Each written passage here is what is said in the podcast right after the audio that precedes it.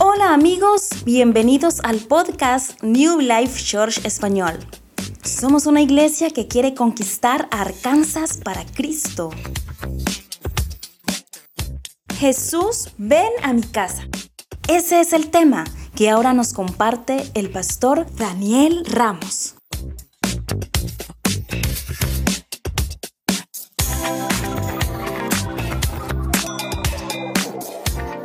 Eh, eh, estamos continuando en la serie Las Buenas Nuevas y lo que estamos haciendo durante el verano, estamos estudiando el libro de Mateo, el Evangelio según ah, Mateo, y porque queremos, queremos crecer espiritualmente. ¿Cuántos quieren crecer espiritualmente? Dentro de esta serie, y usted lo va a ver en su periódico, lo hemos dividido en tres partes porque eh, aprendimos la primera semana que el libro de Mateo es un libro largo, 28 capítulos. Bueno, hemos dividido esta serie en tres partes. La primera parte vamos a hablar de los encuentros, encuentros que Jesús tuvo, o sea, milagros.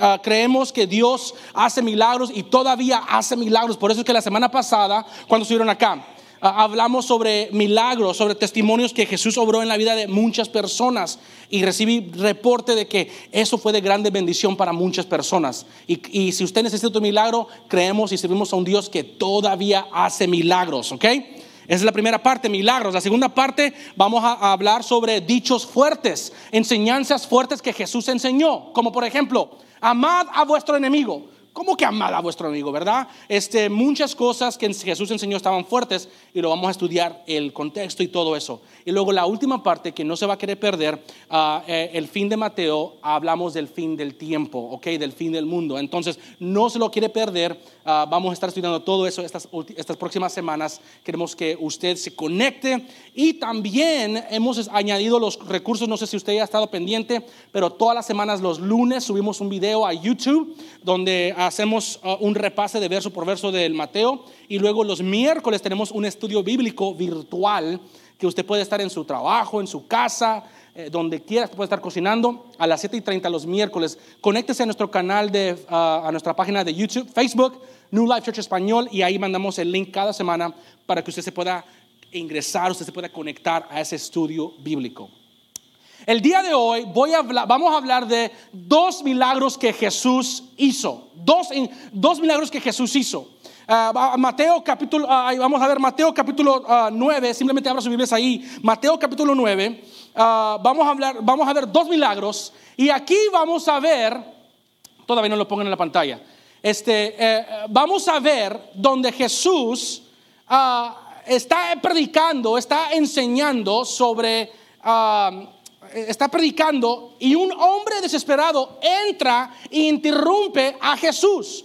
Imagínense eso, Jesús está predicando, está enseñando y alguien viene, un hombre desesperado, porque su hija había muerto. Entonces su hija había muerto, entonces él viene a pedirle a Jesús, Jesús, por favor ven a mi casa porque mi hija ha muerto. Yo sé que si tú pones tu mano sobre ella, ella va a vivir otra vez.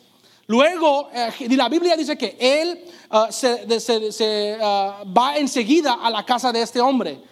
Luego, en camino a la casa de este hombre, hay una mujer que tiene una enfermedad con la cual ella ha estado luchando por 12 años. Eh, ella estaba batallando con un flujo de sangre y ella decidió en su corazón que ella necesitaba tocar el, simplemente eh, eh, el borde de su manto y ella estaba convencida que ella iba a ser sanada. Total, ¿qué es lo que sucede? Ella corre a través de la multitud, toca el borde de su manto, Dios, Jesús la sana por la fe de ella, Jesús le dice, le llama hija. Y luego Jesús sigue a la casa de Jairo, de este hombre. Él va a la casa de este hombre. Entonces, él está en la casa de este hombre. Fíjense usted que la casa está llena. Su hija de este hombre se acaba de morir y la casa está llena con familiares, con amigos. Están gritando, están llorando. ¿Y Jesús qué hace? Jesús los corre.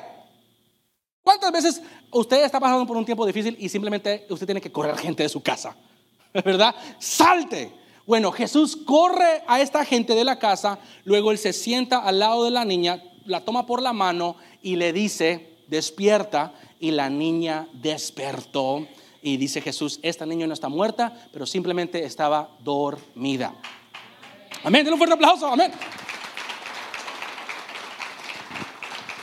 Bueno, lo que vamos a hacer el día de hoy, le, acabo de explicar eh, lo que vamos a estudiar el día de hoy. Y lo que vamos a hacer es tomar esta porción de escritura y vamos a, ver qué podemos aprender, qué podemos aprender sobre un hombre desesperado que necesita un milagro y también qué podemos aprender acerca de Jesús. La pregunta que tengo el día de hoy es, ¿cuántos de ustedes se han encontrado en una situación desesperados? abrumbados. ¿Cuántos de ustedes? Nadie acá levanta la mano. ¿Cuántos de ustedes se encuentran en, en una situación así, abrumbados, como que no encuentran la solución? Bueno, aquí el día de hoy este hombre se encuentra desesperado porque no sabe qué hacer. Su hija ha muerto. Vayamos, Mateo capítulo 9. Ahora sí, Mateo capítulo 9, verso 18. Y lo que vamos a hacer el día de hoy, vamos a, ver verso por verso, o línea por línea, a aprender de cómo usted y yo podemos reaccionar. Ahora, si usted capta esto, esto puede cambiar tu vida para siempre.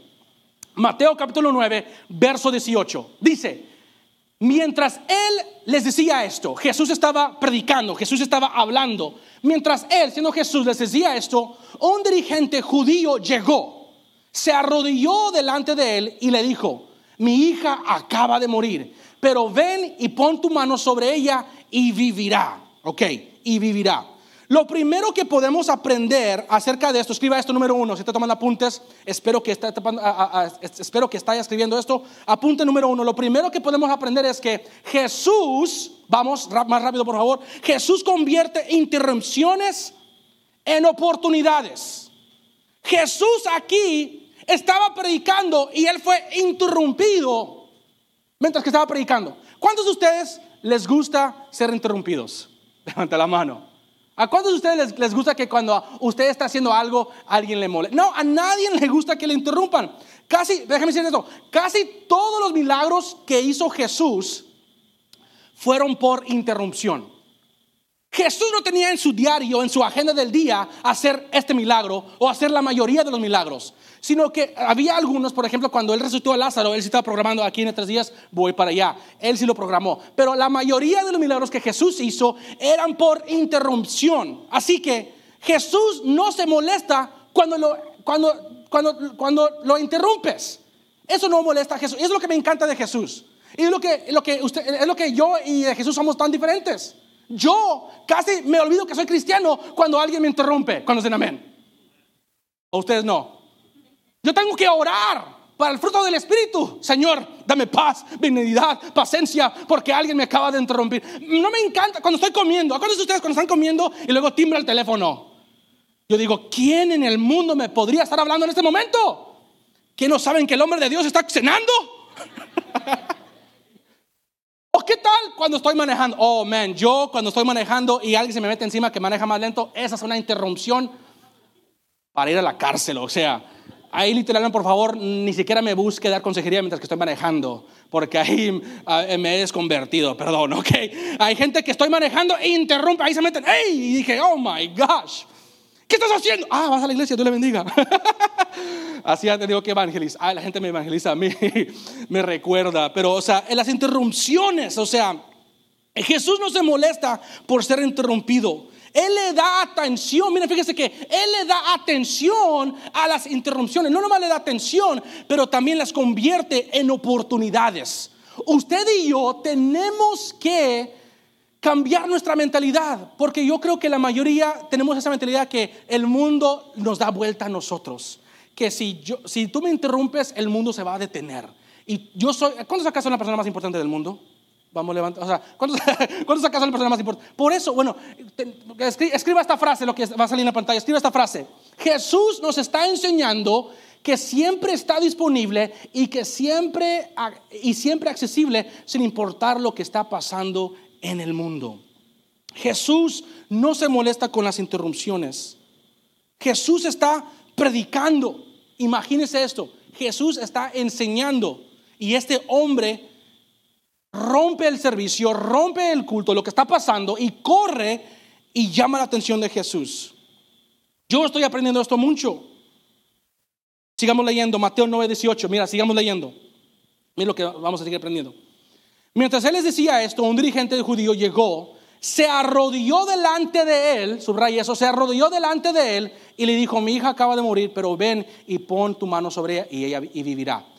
Recuerden que estamos estudiando frase por frase, ¿ok? La primera parte es de que, o sea, el mundo no le da vuelta a ustedes. Tenemos que aprender a vivir con interrupciones, no nomás las interrupciones, pero también convertir esa interrupción en una oportunidad. Yo muchas veces ha sido interrumpido y, y, y, por la gracia de Dios yo he podido compartir el Evangelio, he podido invitar a alguien a la iglesia he podido orar con alguien. Así que no no se le suban los humos, así se dice, ¿verdad? O sea, que eres la persona más importante, no seas demasiado orgulloso para ofrecer ayuda, ni demasiado ocupado para pedir ayuda, ¿ok? Necesitamos estar dispuestos y disponibles. Cuando dicen amén. Eso es lo que Jesús nos está enseñando. La segunda parte, se arrodilló delante de él. Usted tiene que saber, aquí la Biblia dice que este, un dirigente judío, en, en, otra parte de la Biblia nos dice su nombre que era Jairo. Mire, cuando la Biblia pone tu título en frente de quién eres tú, tienes que saber que es alguien importante.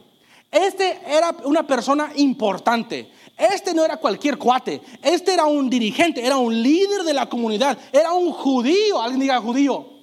¿Se recuerdan que los judíos, eh, hemos estado estudiando, que los judíos, ellos creen de sí mismos lo máximo.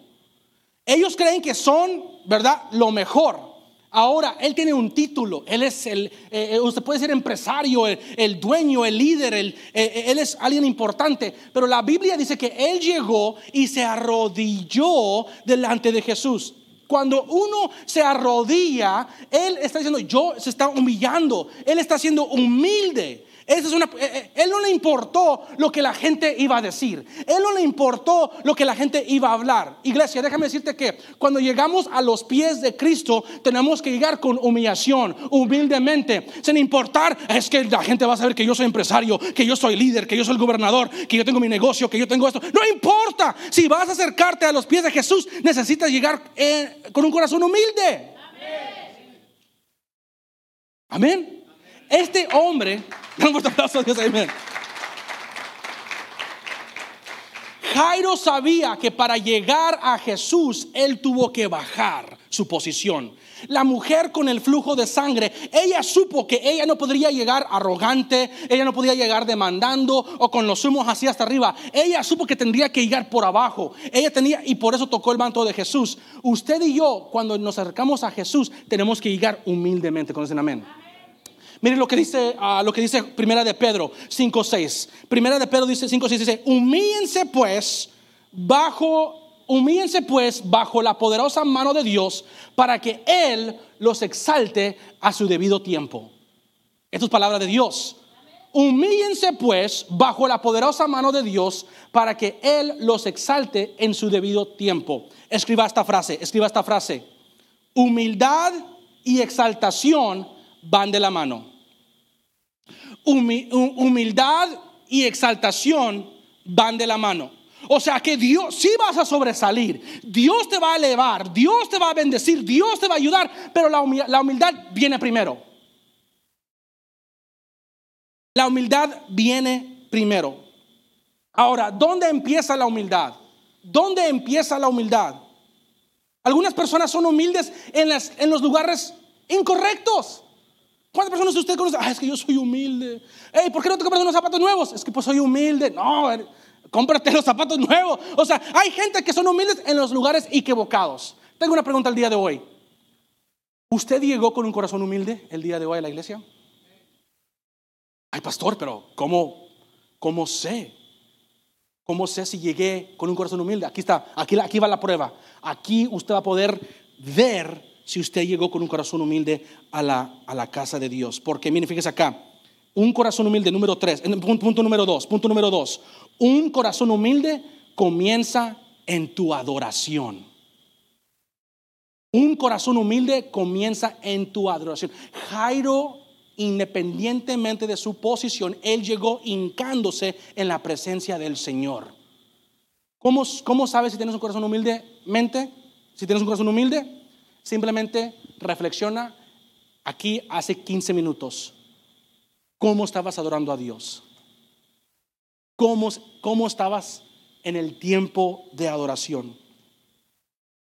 Así es como juzgamos la iglesia. Hay mucha gente y, hay mucha gente que juzga la iglesia así. Oh, men, la reunión de hoy estuvo buena, ¿verdad? ¿Cómo? Porque la banda, la adoración estuvo fuerte. Y mucha gente juzga la, reunión, ni siquiera le importa lo que predique, no le importa el ministerio de niños y le importa la, alabanza, la música. Oh, y cuando la música no está buena, nah, el culto no estaba bueno hoy, nah, que nah, no estuvo bueno, la presencia no estuvo ahí, ¿verdad? Y, y mucha gente juzga la reunión de lo que sucede acá arriba. Yo nunca tengo que preocuparme ningún domingo cuando yo llegue a la iglesia si Patricia, si Hoover, si alguien de la banda ellos van a estar llenos de la presencia de Dios y listos para adorar. Yo sé que ellos llegan listos para adorar a Dios. No debemos de juzgar el, el culto, la reunión de lo que sucede acá arriba, sino que lo que yo hago es yo veo la congregación, porque yo sé que si la adoración no fue buena en tu corazón, entonces Dios no va a poder exaltarte. Hello. Si tú no adoras, y muchas queremos, ah, es que la, el ya dejemos de culpar la elección de cantos en la cual el culto fue bueno o no fue bueno. No tiene nada que ver la elección de cantos, sino que tiene que ver tu corazón de humildad.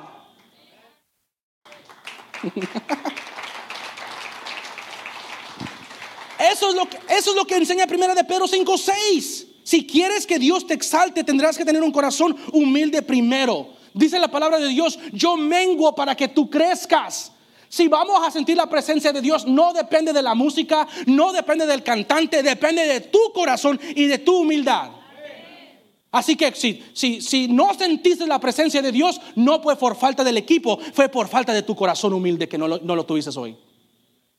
Así que lleguemos a la iglesia listos, con un corazón humilde, a alabar a nuestro Padre Celestial. ¿Cuándo dicen amén? Es lo que estamos aprendiendo de este hombre desesperado. Este hombre estuvo desesperado. Es que yo creo que los días se han acabado que llegamos a la iglesia desesperados para la presencia de Dios. Este hombre estaba desesperado por un, por un milagro. ¿Cuántos de ustedes han llegado por un milagro? ¿Cuántos de ustedes han llegado con una expectativa que Dios hará algo en su vida? Esa es la diferencia, que ahora ya no llegamos con una expectativa. Ahora llegamos como que a ver quién me va a servir o qué, qué lo que a ver cómo va a estar el café o qué va, qué va a ser el mensaje. No, sino que él estaba desesperado. Tenemos que llegar a la presencia de Dios así desesperados, necesitando un milagro. ¿Quién necesita un milagro el día de hoy? ¿Quién necesita un milagro el día de hoy? Usted puede irse con, su milagro si usted llega con un corazón humilde. Es lo que estamos aprendiendo de este hombre desesperado. Ok, aquí hay otra observación número tres. Otra observación número tres. Apunte esto. Debes encontrar lo que te da confianza espiritual. Debes encontrar lo que te da confianza espiritual. Miren lo que dice, vamos a, otra vez el verso 18. Todavía estamos en el primer verso. No sé si vamos a tener tiempo para abrir todos los versos, pero mira, ah, Mientras le decía esto, un dirigente judío llegó y se rodeó delante de él y le dijo, mi hija acaba de morir. Pero ven y pon tu mano sobre ella y vivirá. Jesús, el hombre, el hombre, Jairo, le está diciendo a Jesús, hey, ven a mi casa, pon tu mano sobre ella y ella vivirá algo que notar acá. Hasta este punto, Jesús no ha hecho ningún otro milagro. No, ha resucitado a nadie de entre los muertos. A este punto, Jesús ha hecho milagros, pero nunca había resucitado a nadie de entre los muertos. Entonces, la pregunta que tengo yo, Jairo, ¿con qué confianza tú llegas al Señor Jesús y le pidas que te, resucite a tu hija?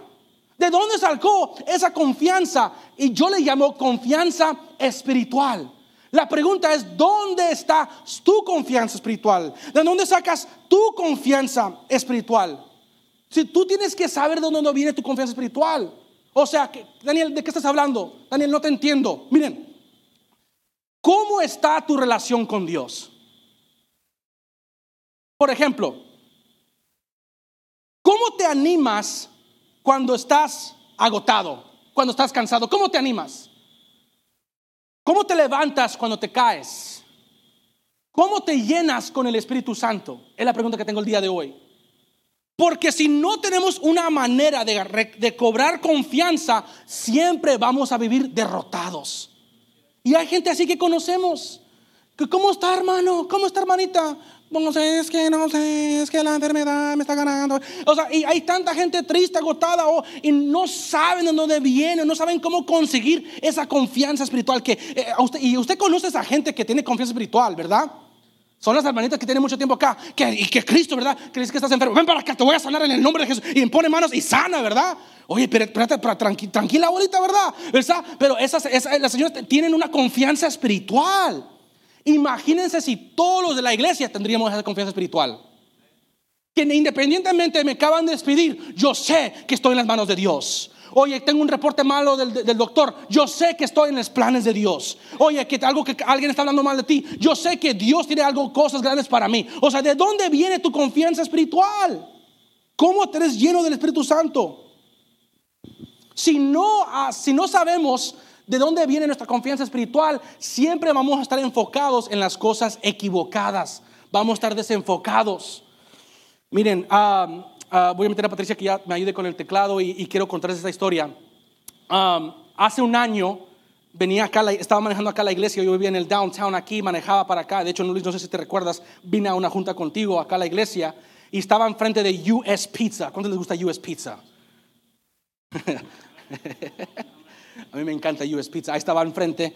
Ah, ahora, yo estaba manejando y la, ¿cómo se dice sidewalk? Este, la banqueta, ¿qué tú qué dijiste? ¿La acera? La acera, la banqueta. Eh, se, me metió enfrente. Una, la banqueta se me metió enfrente, le pegué a la banqueta, mi carro literalmente subió así para arriba, miré el cielo, pensé que iba para el cielo, le pegué a la banqueta, subí al cielo, caí ahí, caí al carro, estaba asustado, este, um, mi tablero, todas las luces de mi tablero se encendieron, eran como un árbol de Navidad ahí, y un ruido que nunca había escuchado en mi carro. Dije, oh my God, va, a explotar. y había un papá y un hijo que estaban saliendo del US Pizza y dijeron, ah", que, vieron todo el show. Total que yo llego aquí y dije, oh, todavía, todavía, todavía va, todavía va. Llego aquí, Luis está acá afuera esperándome. Y le digo, oye Luis, fíjate mi llanta, le, le, acabo de pegar a la banqueta. Fui a ver la llanta, el rin estaba doblado así, golpeado. La llanta no estaba desinflada, pero tenía como un corte, como que le vieron un corte. Total que el carro manejaba así, pero la llanta tenía aire. Entonces yo le dije a Luis, voy al llantero para que nomás le cambien la llanta y voy a estar bien. Total que voy con el mecánico a la agencia porque era, ah, era un carro nuevo. Este, voy a la agencia y le dije, hey, le pegué una banqueta, se me metió encima, no sé qué hacer, ¿verdad? Voy a demandar.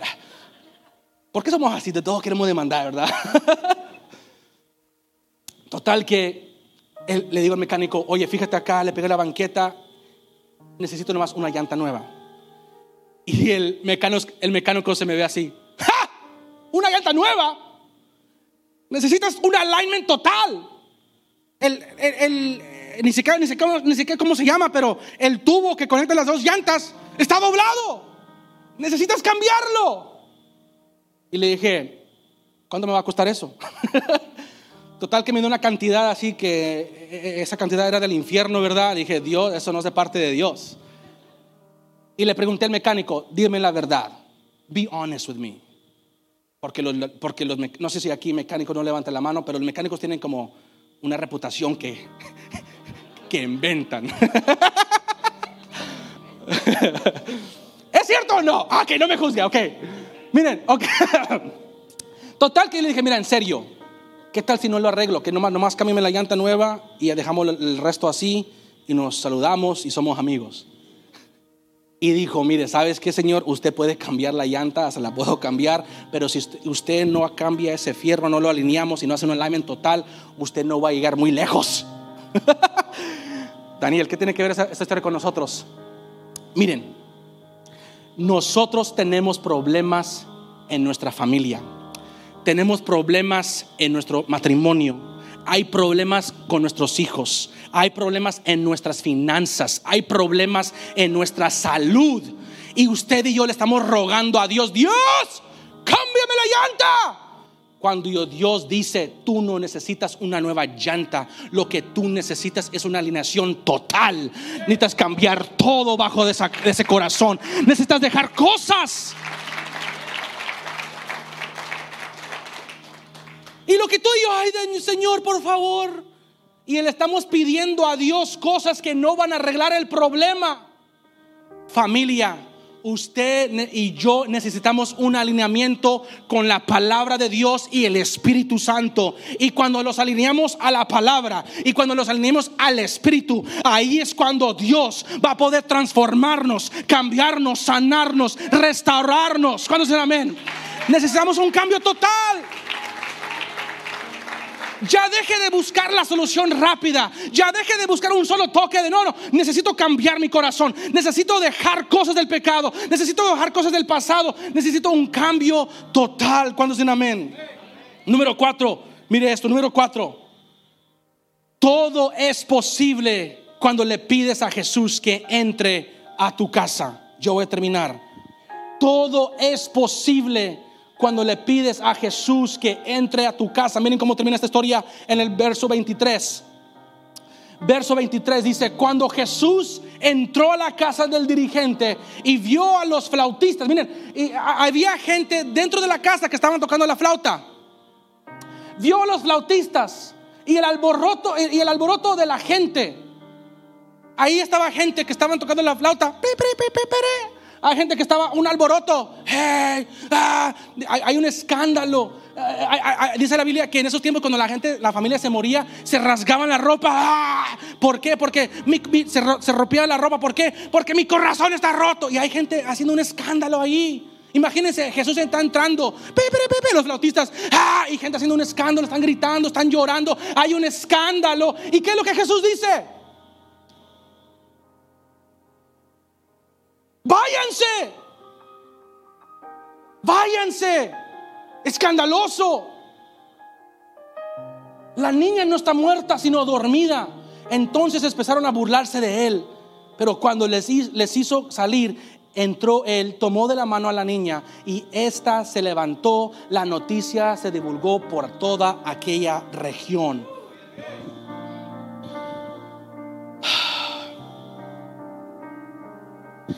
Aquí hay un escándalo. Y aquí lo que esta casa representa es nuestros corazones. La pregunta del día que tengo de hoy para ustedes es de qué es lo que Jesús te está pidiendo que saques de tu corazón que no te permite recibir tu milagro. Jesús no podría haber hecho ese milagro si esa gente primero no salía. Fíjense que eh, estaba estudiando esta porción y esta gente que estaba tocando la flauta, que estaban tocando música, era gente que estaba afinada, que estaba cantando música, pero lo que estaban haciendo era, música del pasado. Ellos estaban tocando la, la misma música que tocaron en el funeral de sus papás, de sus abuelos, de sus antepasados. Era la misma. Entonces lo que es cuando ellos escucharon esa música, se estaban recordando de todas las muertes de su familia. Imagínate de que, de que te están recordando de que, que se murió tu familia, tu tío, tu abuelo. Eh, eh, imagínate ahí el escándalo, la gente gritando, distraída. Y lo que Jesús dice es, saquen este escándalo de esta casa. ¿Qué voces necesitas usted hoy sacar de su corazón? Que están haciendo puro escándalo, recordándoles del pasado, recordándoles de cosas que ya son incoherencias, ya deje eso y deje que Jesús entre a su vida y haga un cambio total en su corazón. Cuando invitas a Jesús a tu casa, para que algunas cosas cambies, vas, para que cambien, vas a tener que sacar otras cosas. No puedes, no puedes cambiar y seguir haciendo lo mismo.